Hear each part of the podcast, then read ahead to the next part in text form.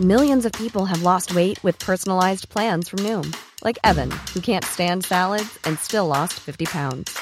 Salads, generally, for most people, are the easy button, right? For me, that wasn't an option. I never really was a salad guy. That's just not who I am. But Noom worked for me. Get your personalized plan today at Noom.com. Real Noom user compensated to provide their story. In four weeks, the typical Noom user can expect to lose one to two pounds per week. Individual results may vary. When you're ready to pop the question, the last thing you want to do is second guess the ring.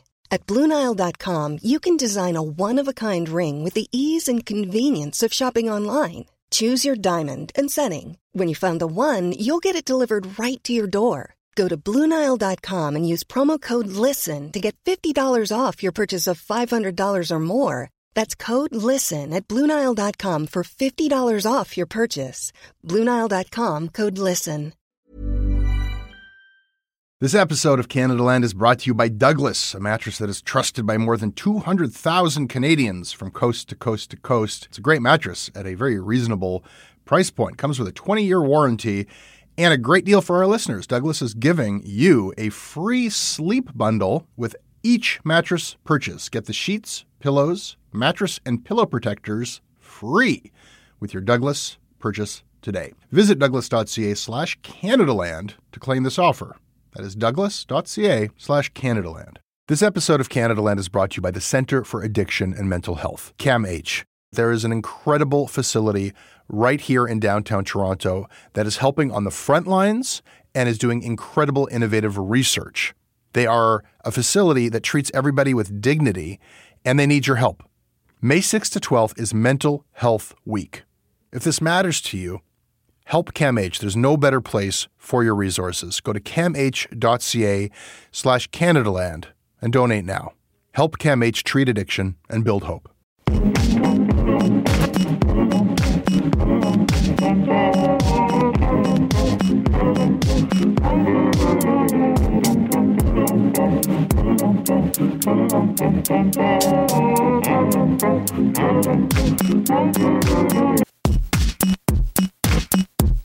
One of the best brains out there, one of my favorite brains, belongs to Sheila Heti. Sheila is, of course, very, very smart and, you know, wildly creative, but she's also weird. My dad actually once told me that Hungarians are all crazy. Sheila is idiosyncratic, sort of alien and other, uh, at times you know, shocking and scandalous, and yet she's very innocent and childlike. The world has figured this all out about Sheila's brain. She has become something of a big deal in the last uh, year or so. I've been lucky enough to know her as a friend. She's a dear friend, someone I'll be grateful to for the rest of my life. Sheila introduced me to the girl I married, uh, and she remains one of my very favorite people to have a conversation with. I've been waiting for the chance to talk with her on this show, and I'm going to do so in just a moment. This episode is brought to you by Douglas, a mattress trusted by more than 200,000 Canadians from coast to coast to coast. Trust is important. There are a lot of mattress lies out there, a lot of mattress liars. And I, I, I, didn't intend the pun, but it occurred to me that there is one as I was saying those words. Listen, I am not lying to you. Uh, I have uh, experienced the Douglas mattress. It is an exceptional mattress at a surprisingly affordable price point. It is a mattress that sleeps cool, doesn't have that weird thing in the summer where the mattress gets like an oven. It's a very good product. It's delivered to your house in a box. You don't have to go to a big mattress store. It is a medium firm mattress, which is what Canadians prefer, and it comes with a 365 night trial and a 20 year warranty. What more can I tell you? Douglas is giving our listeners a free sleep bundle with each mattress purchase. Get the sheets, pillows, mattress, and pillow protectors free with your Douglas purchase today. Visit douglas.ca slash Canadaland to claim this offer. This show is sponsored by BetterHelp, therapy online that has served over 3 million people around the world. And uh, it's available here in Canada. And this time of year, we're all emerging from our, our winter like seclusion and, uh, you know, patio season and, and socializing. And it can be terrifically fun, but it can also create a lot of pressure. And some people get like anxiety, social anxiety from being out too much. What did Iggy Pop say about social life? It's torture dressed as fun. It doesn't need to be torture. I think it's just about finding like the right balance uh, of, of how much of other people do you want? I mean, we need each other, but I think that at a certain point it can become overwhelming. And talking to somebody about yourself, about your social life, about your relationships um, is a way of gaining insight into what is right for you. It's not selfish to examine that with a professional. And as the largest online therapy provider in the world, BetterHelp can provide access to mental health professionals with a wide variety of expertise in mental health. Listeners of the show get 10% off of their first month at betterhelp.com slash Canadaland. That's better H-E-L-P, betterhelp.com slash Canadaland. I have one sponsor that supports everything I do with Canadaland, and the name of that sponsor is FreshBooks.com. FreshBooks is simply the best solution out there for your billing, your invoicing, your accounting. It is a cloud based service. I use it. You should too. You can try it out for free for 30 days, and it's at FreshBooks.com. Um, I still haven't read your book. What? That's such bullshit. I haven't, and this is why I haven't read it, so I could talk to you about it for the show without having read it. that is like the worst excuse I've ever heard. No, it's I, I, this is somebody I've never cited before as like a role model for interviewing, but Larry King. Larry Yes. King would do no research whatsoever, and his rationale was the viewer doesn't know who this person is, so it's better if I'm really curious. If I know everything about them, and I, I, Can I just say, I think that he did research at the beginning of his career. yeah, no, I think he became like demented towards the end and just didn't. But you're starting there. Yeah. I think it's a good strategy when you're interviewing a writer of books. Nobody reads books anymore. I don't care. You could win the Giller or whatever the Booker. Like, eh, no one out there will have read Have it. you read my articles? Yeah, I've read some articles. I read a lot right. of articles. You don't read your friends' books, is the real truth. we all know this about you. I also don't read my friends' books because uh, I You don't want to lose esteem for them. I have this friend. It's working well. It's a chaotic element to throw into it. I don't know what this is going to do to that. If I have a friend, I'm interested in their work. It sucks if somebody's interviewing an author and then it's just like, then it's just like a fan talk, like, oh, I like the part where this, or how did you come up with that? And All if you, well, we'll see. We'll see if, if you better. hadn't read it, then what do you give a shit? Like, it's the worst kind of interview. We'll see. We'll see if this is the best kind of interview. Which, of course, you would be able to judge because you listen to my podcast every week. I've listened to it, Oh, shit. and I'm still your friend. I'll be a little disappointed. oh, okay. Well, I thought the way that you psychoanalyzed Kathryn Borel was a little much. Yeah, I felt like a dick about that interview. Like like listening to it afterwards, I felt like, and it wasn't like, oh, I've exposed myself as a dick to like the people who listen to this podcast. I felt like, oh, I'm like a dick to my friend. Like this is how I always talk to her. Yeah. In our conversations, I feel like, oh, I really like the the chatter with Kathryn. I like the the banter. I feel witty when I talk to Kathryn, and I'm like, I don't know, I'm just an asshole. you really like putting her down. yeah, with her boyfriend, and he was like, yeah, he's got a good point. I know. I was like, "What's Graham doing, ganging up on Cat?" I felt. I was like, I, "This, this is ridiculous." I wrote an angry email afterwards. Uh, You did? Yeah. Oh, for taking it. Yeah. Well, and just like angry at you. But you know that I love Kathryn. I know. Yeah.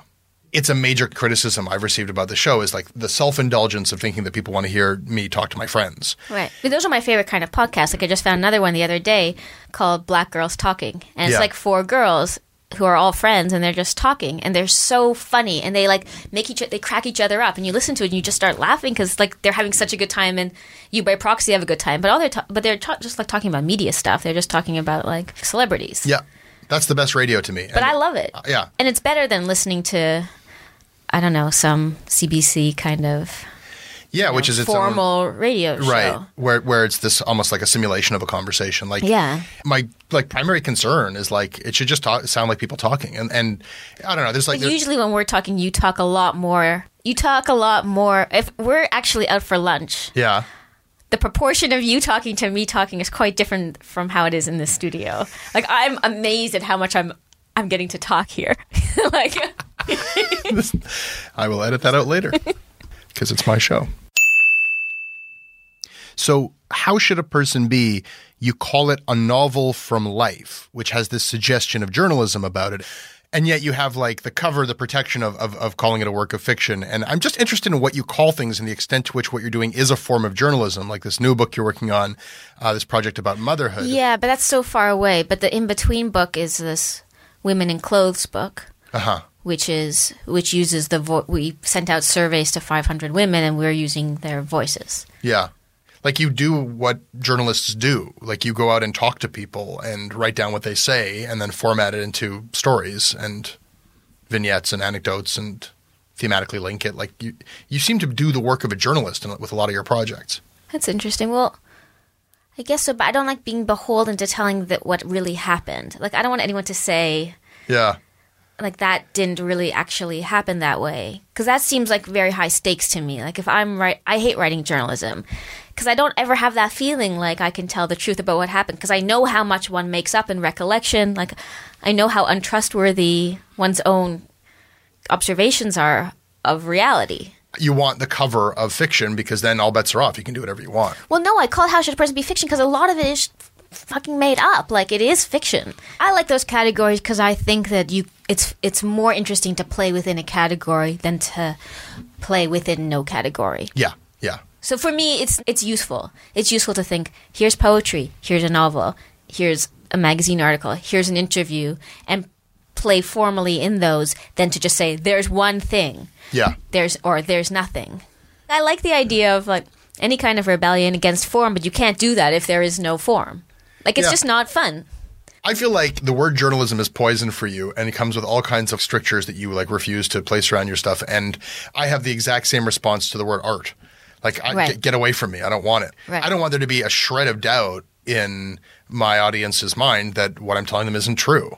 But I think you don't want to call it art because you're not actually making like you're not you don't you don't self-identify in any way as an artist. Like you self-identify as a journalist. Why would you call it art? What any journalist does to some extent, you're doing what storytellers do, what artists do. You're you're you're casting. You're figuring out the setting. You're deciding what to talk about. Uh, you're, you're writing dialogue when you write your questions. At least half of the dialogue. I mean, there's so much that's manipulated. Us talking, having this conversation in this room is just like a complete contrivance. Yeah. You and I have conversations all the time, and we're both kind of like party to the exercise of trying to replicate that in some way, but. We're, you know, performing an artificial ritual. Yes, because we never talk about this kind of thing. We talk about our relationships. Yeah. How's it going?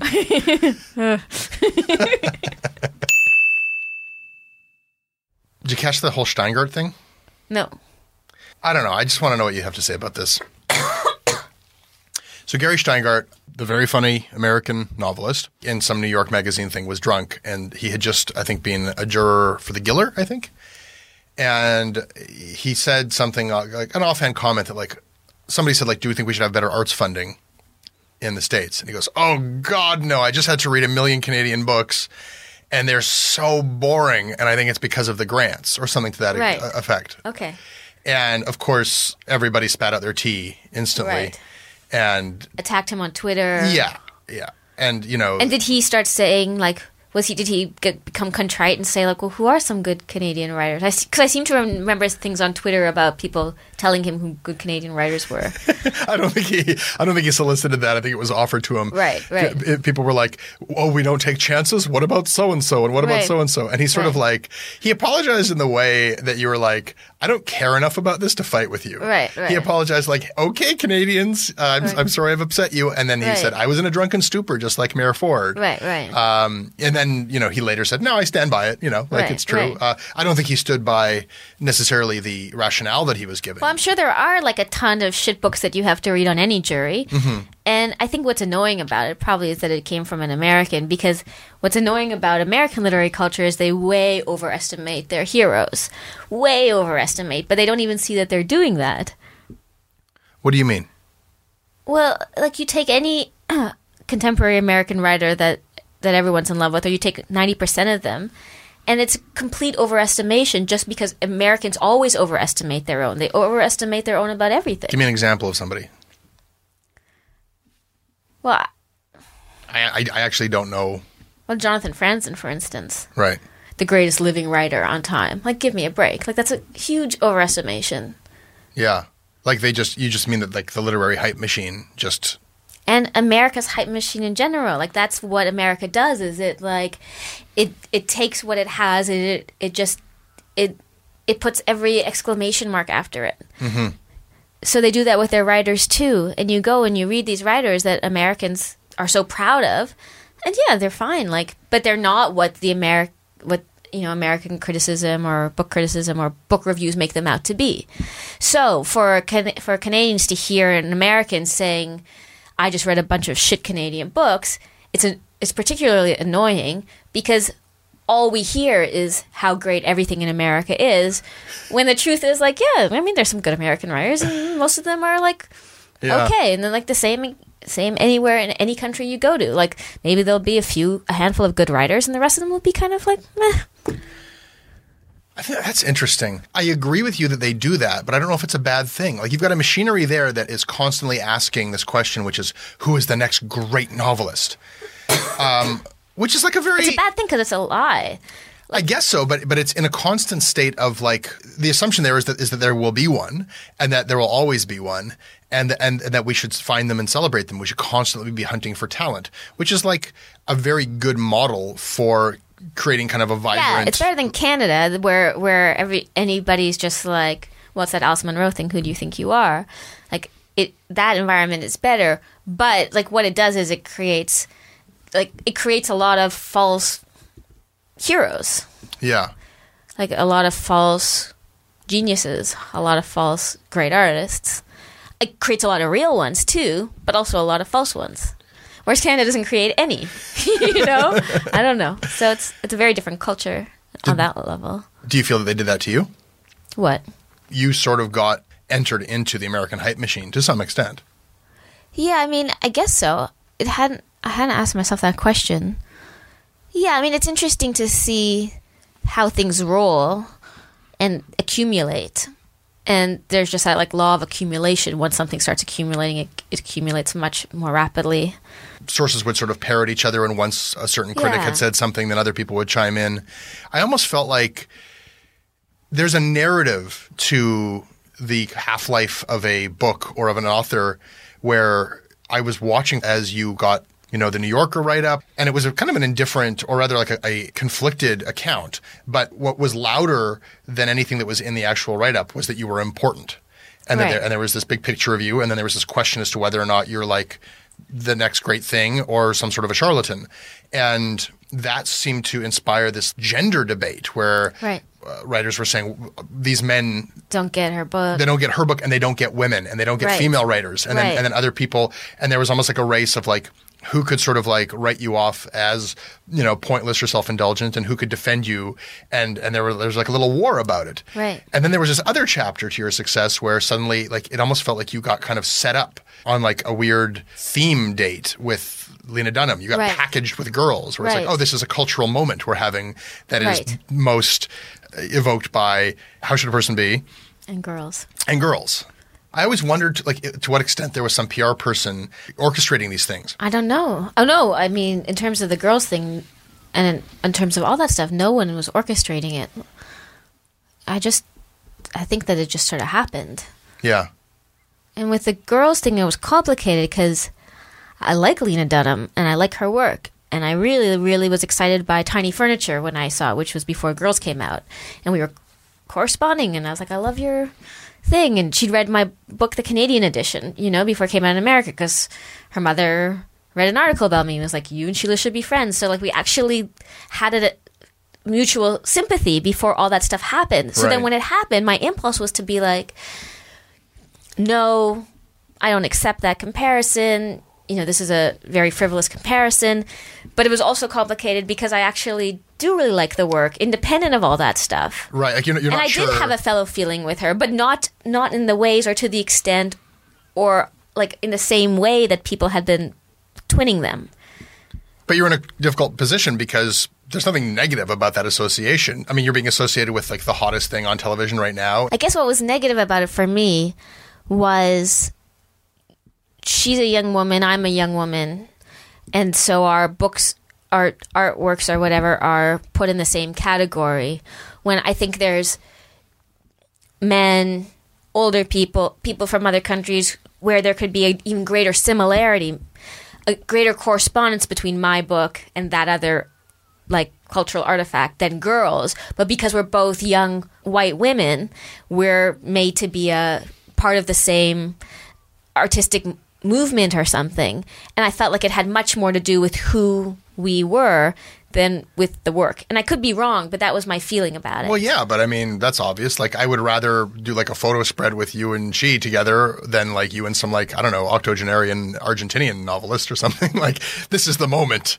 Of, yeah, but it's like, well, what do you mean you would rather? If it was my job to kind of like constantly feed a publication, a website, you know, a magazine. But what it does is it's just like makes an ex- it's like this exceptional thing. Like a young woman is like these two young women are making art, and it's like young women everywhere are making art. Like and, no, it was more than that. They're saying that they're making art about themselves, about their friends, trying to sort of deal with this kind of like raw conception of what their lives are actually like. There, there were more similarities than just the fact that you're both young women. I know, but it did feel a little bit like like these exotic animals. Yeah. And at least that's the way I felt. And actually, there's nothing exotic about it. Like young women make more art than anybody in the whole world. Like I think, Yeah. you know, when I mean, I think that the young women make probably more art than than any other any other group of people alive. But that's a bit disingenuous because, I mean, I don't, I'm not sure if this is necessarily a charge I can like. I'm not even that that young. Like she's ten years younger than me. yeah. The reason why is because we're really interested in, in young women. Like, Yeah, so that's why the whole thing was kind of annoying. But to the question that you know Gawker levels against her, or that like you know the New Yorker sort of asks of your work, of like who really cares about you and your friends? The answer is a lot of people do because a lot of people would love to just be like a fly on the wall. But they're not her friends. Those are fictional characters in Doesn't a TV matter. show. I think it does matter. but that's okay with me. Like I, I am certainly more interested in a show that is just about the quotidian daily lives of a bunch of uh, unremarkable. 20 something women than I am about 60 year old men. Like, Right. I, I'm not going to watch that show. You're not going to watch Curb Your Enthusiasm? Well, no, I'm going to watch that for other reasons. but if it was actually just like Larry David, like doing nothing, you That's know. what it is. But yeah, you kind of got me there.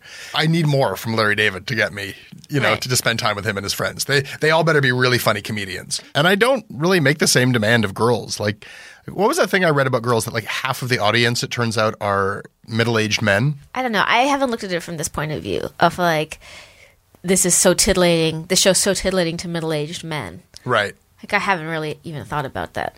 I mean, anything involving females, like, you could just say that that's titillating and that that's getting attention because it's titillating because it's females, which is exciting to men. Like, I don't know. I think so. I think there is there like the promise of that show when I tune in each week, and I do, is it is quasi pornographic. You know, It's so bizarre. because it's almost you like to say that. you're you're curious about like my big complaint about pornography is that like you don't know what happened preceding the sex or afterward. When they try to recreate that in porn, it's awful. So that's why you turn into the sh- tune into the show. Sort of. Let me think about that. I am not interested in girls because I I'm in love with the characters. I'm not tuning into girls because I want to know what happens next. I don't I could not care less what happens next. I'm not tuning into girls because I think it's so funny. I think it's sometimes funny. I think I'm tuning into it for like a prurient interest in that what she does very very well is it seems to be like an accurate document of what these people are like in their private moments The sex lives of young American women. just the lives of young American women. Like, I don't have access to hang out and hear the way that women actually talk when they're alone with each other. That's of prurient interest to me. Why is that prurient? Like, why why is it prurient to know what young women, what women say to each other when you're not around? Well, if you eroticize women, But everything that a woman does is like in the realm of the erotic. Like Kind if two of. women are sitting talking about like renovations to their apartment or something, which is like it could conceivably be a, a scene. That's prurient, like that because you have an erotic interest in women. it's better if they're talking about sex, but yeah, that still works. I don't know. The Globe and Mail wrote this thing about you that was like, it was such a piece of Canadian writing. Right. You know, it was sort of saying that nobody loved you in Canada until you were big in the States. Right. but it was also covering its ass and like saying like of course she was loved in canada before she was loved in the states a desire to both be knowing and arch and kind of like above it all Right. but a cowardice about taking a position Right. was what i got from that piece Right. you know like can you like somehow achieve those things at once Right. I don't know. For me, it was just like, you know, Canada keeps telling the same story about its artists, and it's not untrue, but it's not the only story you can tell. yeah and you sort of like you responded to that piece by telling a different story telling the story of like canadian art is not about necessarily just the Canadian art establishment. That apart from the uh, CanLit scene and the reviewers and and you know the grants and everything else, there there are artists making art, inspiring each other, supporting each other as they make art. Uh, and I, I don't know. I feel like you've sort of made it your business to keep very aloof of the Canadian art establishment and the Canadian literary establishment. Like I remember having a conversation with you where you vowed to never apply for a grant, that you were going to do your work without having to rely on grants. Really? Yeah. I've definitely applied and gotten grants. Oh, oh, never mind. I said I was not going to apply for grants. I think you said that, or maybe you were just like hmm. considering the concept that it was like not something you, you know. I seem to remember always having applied for grants Yeah. And not having gotten them for a long time. Maybe I made that into some noble thing, like I don't, I'm not going to apply for grants only because I hadn't gotten them. so I was like, I better turn this to my advantage. But now you apply for grants and get grants. well, I haven't recently, but yeah, I have. Like I have certainly in my 20s, like my mid to late 20s, I was Yeah. like anybody else, not getting most of them, but once in a while getting one. What do you think of that idea that like that that can affect the artwork? I don't know. I kind of don't feel like it makes a difference if it comes from grants or if it comes from your books or if it comes from your parents or it comes from your job. Like, you need money to survive like any other bloody person, and, and you're going to make good art or bad art. Whether you're not going to make bad art if you're a good artist because you got twenty thousand dollars one year from the Canada Council.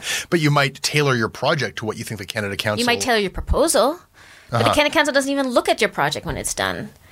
Yeah. You're more likely to tailor your art for the market than for the Canada Council. Yeah, but there is no market. Like we don't like the number of Canadian novelists who make like a living wage by selling books is incredibly small. So in the absence of like that real market, there is a market. There is a way that writers make a living in Canada. And that's through like a combination of all this stuff, a combination of grants and fellowships and prizes and teaching gigs and speaking engagements. And all of that is like about the decisions of the literary establishment and certain tastemakers and certain administrators who are part of the, the arts scene or the arts establishment. So like you might tailor it to that market. And, you know, if, if you are of the opinion that like good and interesting art might piss off the last generation of artists, then there might be something to the Shteyngart argument. But if you're writing books that'll get you teaching gigs, that's not an interest. That's not an artist, or that's not an interesting artist, anyways. I agree. It's not an artist that, whose book I want to read that they wrote this book to get a teaching grant eh, or position, and I don't even think people do that. Like I think people write the best books they can, the best the book they want to write, and some people get teaching gigs. I don't think anybody would just say, "I want a career. I only want to sell my books to other Canadian to Canadian readers." I don't think anybody thinks that. They think I want to sell my books to as many readers as I can wherever in the world I can. Like I don't think anybody's really trying to have a Canadian career. Well, there is a whole canlit scene of books that are published in Canada and nowhere else that are Every about, writer I know wants an American book deal. No one wants. No one says I'm not going to try to have an American book deal. Everyone just everyone wants as much as the as big an audience as they can have. I think. Yeah, but I think that's just not a reality for the vast majority of people. So they do like it does feel, doesn't it, that a lot of these books are kind of like of a piece, you know? That But that's a this culture. But that's a culture. Like Yeah. a, a culture is allowed to exist. Like there's allowed to be a Canadian such a thing as a Canadian culture. I guess. And that includes a certain kind of book, and that includes a certain kind of TV, whether we like it or not, whether we like Canadian TV or not. Like, we know what we mean when we say Canadian TV. Yeah. Even, would, even when you're six years old, you know the difference between Canadian TV and American TV. but I would make the same argument about Canadian TV that this is TV that is like it's TV made to please the people who make decisions about Canadian TV. It's not TV made to please vast audiences. You may be right. I, I mean, I I've heard that about Canadian TV. Your orientation has always been to kind of like live here but write for the world. I don't know that that's everyone's orientation. I think I think it's everyone's orientation to No, they want it. the world. They want it. Well, I couldn't get, I could never get any of my stories published in any Canadian journals. You know, I've I have always just had more response from the states. It wasn't like I wanted a career in America and, and a home in Canada. I wanted a home in America, but I'd never like let myself move. I mean, I just. I'm stuck in Toronto for some kind of weird emotional reasons, you know? and and you actually thought I will live in the states, but it just never happened. Well, I didn't think I would because I knew that I was like stuck here because of my own weird psych- psychology, you know? But you could go tomorrow. Why don't you? I always because I have my family here, my boyfriend here. I, you know, like I just I in my own head, it's just like, and now I like it here. You know, Right. but for, for certainly through my twenties, I was like always had reasons. I mean, I had legitimate reasons to stay, but Yeah. that had to do with family. But a lot of people abandon their families. Yeah. And a lot of people leave with a bad taste in their mouths that like they were unrecognized here. And that even though it's supposed to be so much more competitive there, people are more positive and helpful there and, and more negative here. But you've stayed here and, you know, you seem to have done so without like any of that bitterness. I never expected anything. Like I never thought I'm going to get a Giller, and I never even wanted one. Like or a GG. Like that's just not my. Mm-hmm. It's not my romance or something. What is? Was was being featured in the New Yorker romantic for you? For sure. Yeah. Um, that was much more. If if I mean, I don't think that I thought one day I want to have a, my picture in the New Yorker. But if somebody had said, "Would you rather have your picture in the New Yorker or a Giller?" I would have said my picture in the New Yorker. like I just I have a different like se- sense of what's romantic or Yeah. I think like a lot of people, like it's sort of a virtue amongst artists to say like you don't even consider this shit and it's not even on your mind. But you, you don't think about when you're working, but like when you're not working, you you fantasize for sure. Everyone does. yeah, yeah. Does it bug you this like whatever kind of parochialism? No, because I've been living in Toronto my whole life, so I'm just so used to it, and like I know, I know what it what Canada is. Like I I went to a private school, like I'm Jewish, but I went to an Anglican school for four or five years, mm-hmm. and I felt like that was the best education I ever got in what Canada is, and How and so? I don't know, just these these very rich girls with their horses and their fathers and their mothers and just the way everything looked and the way their lives were and their houses. And I was just like right this is the Tor- this is the Canadian or the Toronto elite. And just like seeing it f- from the perspective of a 12 year old uh, you know of 12 years old it kind of demystifies mystifies it or makes it kind of intimate in Yeah. a way. And now even as I've grown up like I know those are the people that like those are the people that are running the country or those are the people that are supposed to be the ones we're trying to impress or something. Yeah, it just is like you know that alco- that person's alcoholic dad? Like you know? Yeah. It doesn't it, like you're not going to aim for that. no it just does, there's just like nothing there's nothing in it. That's not the brass ring. no. Yeah, no i'd rather have like some new yorker's alcoholic dad. I'm not as intimate with that. You know you always kind of want like but yeah no i mean i think that i think that was really useful at being at that school and seeing yeah. and seeing those At that age, up close, yeah right? Uh, some people are really tortured to like wither canlit and when are we going to get our act together? And you know, like I, I don't sense that those questions bother you so much. No, because there's like individual writers in this country who are really great, and they'll be fine. And like Canlit doesn't matter. Like individual writers matter in any country. You were uh, shortlisted by Time Magazine, Oh, yeah. one of the most influential people of 2013. It's 2014, bitch. yep. I'm not almost influential anymore. You gonna make a run for it? Most influential? Getting your shit together? Nope. Oh. Thank you, Sheila. You're welcome.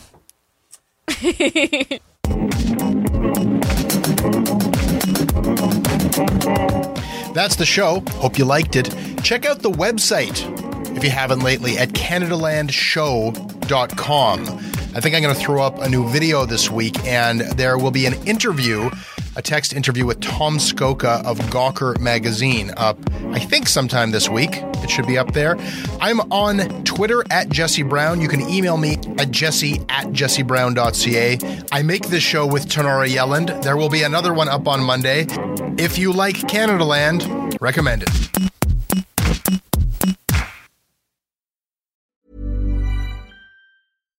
Here's a cool fact a crocodile can't stick out its tongue. Another cool fact you can get short term health insurance for a month or just under a year in some states. United Healthcare short term insurance plans are designed for people who are between jobs, coming off their parents' plan, or turning a side hustle into a full time gig. Underwritten by Golden Rule Insurance Company, they offer flexible, budget friendly coverage with access to a nationwide network of doctors and hospitals. Get more cool facts about United Healthcare short term plans at uh1.com. Even when we're on a budget, we still deserve nice things. Quince is a place to scoop up stunning high-end goods for 50 to 80% less than similar brands. They have buttery soft cashmere sweaters starting at $50, luxurious Italian leather bags, and so much more. Plus, Quince only works with factories that use safe, ethical, and responsible manufacturing. Get the high-end goods you'll love without the high price tag with Quince. Go to quince.com slash style for free shipping and 365-day returns.